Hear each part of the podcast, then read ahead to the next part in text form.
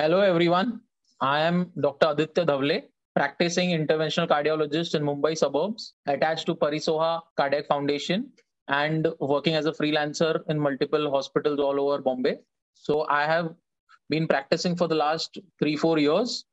And today I would like to talk about one of the most relevant clinical problems of our times. I would like to talk about hypertension. So, what are the latest updates on hypertension? I would like to touch upon that.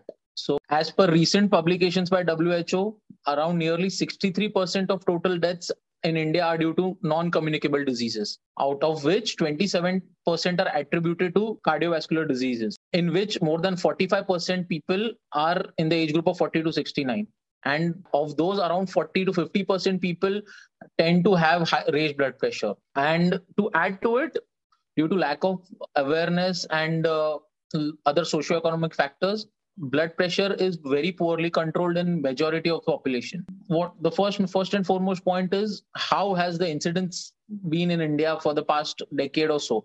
In india the prevalence of hypertension has gone to the level of 38% in men and 32% in women, which is quite high. India tends to have the highest number of uh, hypertensive patients in the world. Despite this, despite such alarming numbers, n- nearly half of the people of, or more than 50%, 51% of men and 41% of women, they are unaware of the condition. They do not take any treatment. They are poorly treated.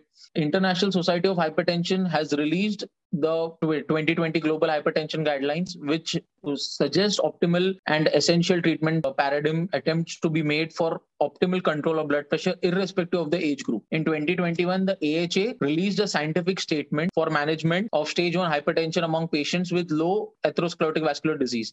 Among low risk adults with stage 1 hypertension blood pressure of 130 to 139 systolic over 80 to 89 of diastolic means starts with non-pharmacological. That is lifestyle modification eating low salt regular exercise cardiovascular exercises. Then lowering systolic blood pressure targets from 110 to less than 130 range substantially reduce cv adverse effect according to this article. This was affirmed in the sprint trial for older population which is done in chinese population. Now coming to ambulatory bp monitoring with regards to prognostic value of ambulatory bp monitoring and nighttime blood pressure monitoring the 2018 european guidelines suggested that diagnosis, diagnosis of hypertension should not be only dependent on office blood pressure measurements but also on these out of office such as ambulatory bp monitoring. Most patients with hypertension require lifelong medical therapy to achieve optimal bp control. The 2018 european guidelines equally recommended five classes of antihypertensive drugs. Considering high non adherence, the importance of combination treatment is particularly highlighted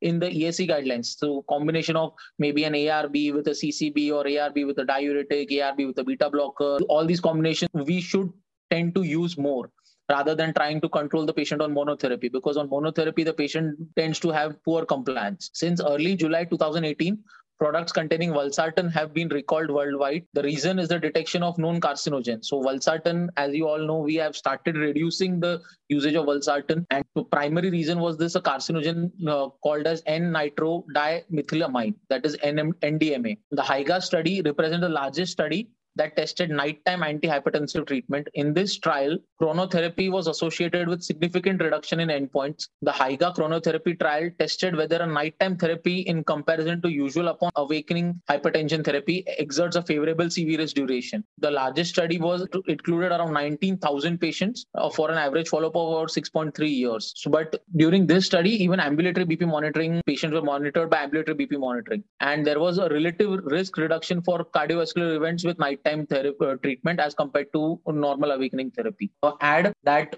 we should target optimal medical therapy for uh, control of blood pressure, even if that means being aggressive, dual therapy, or even triple therapy. No patient of diagnosed hypertension should be ignored, and optimal uh, as well as diastolic blood pressure target should be achieved. With that, I would like to conclude my talk. Thank you so much.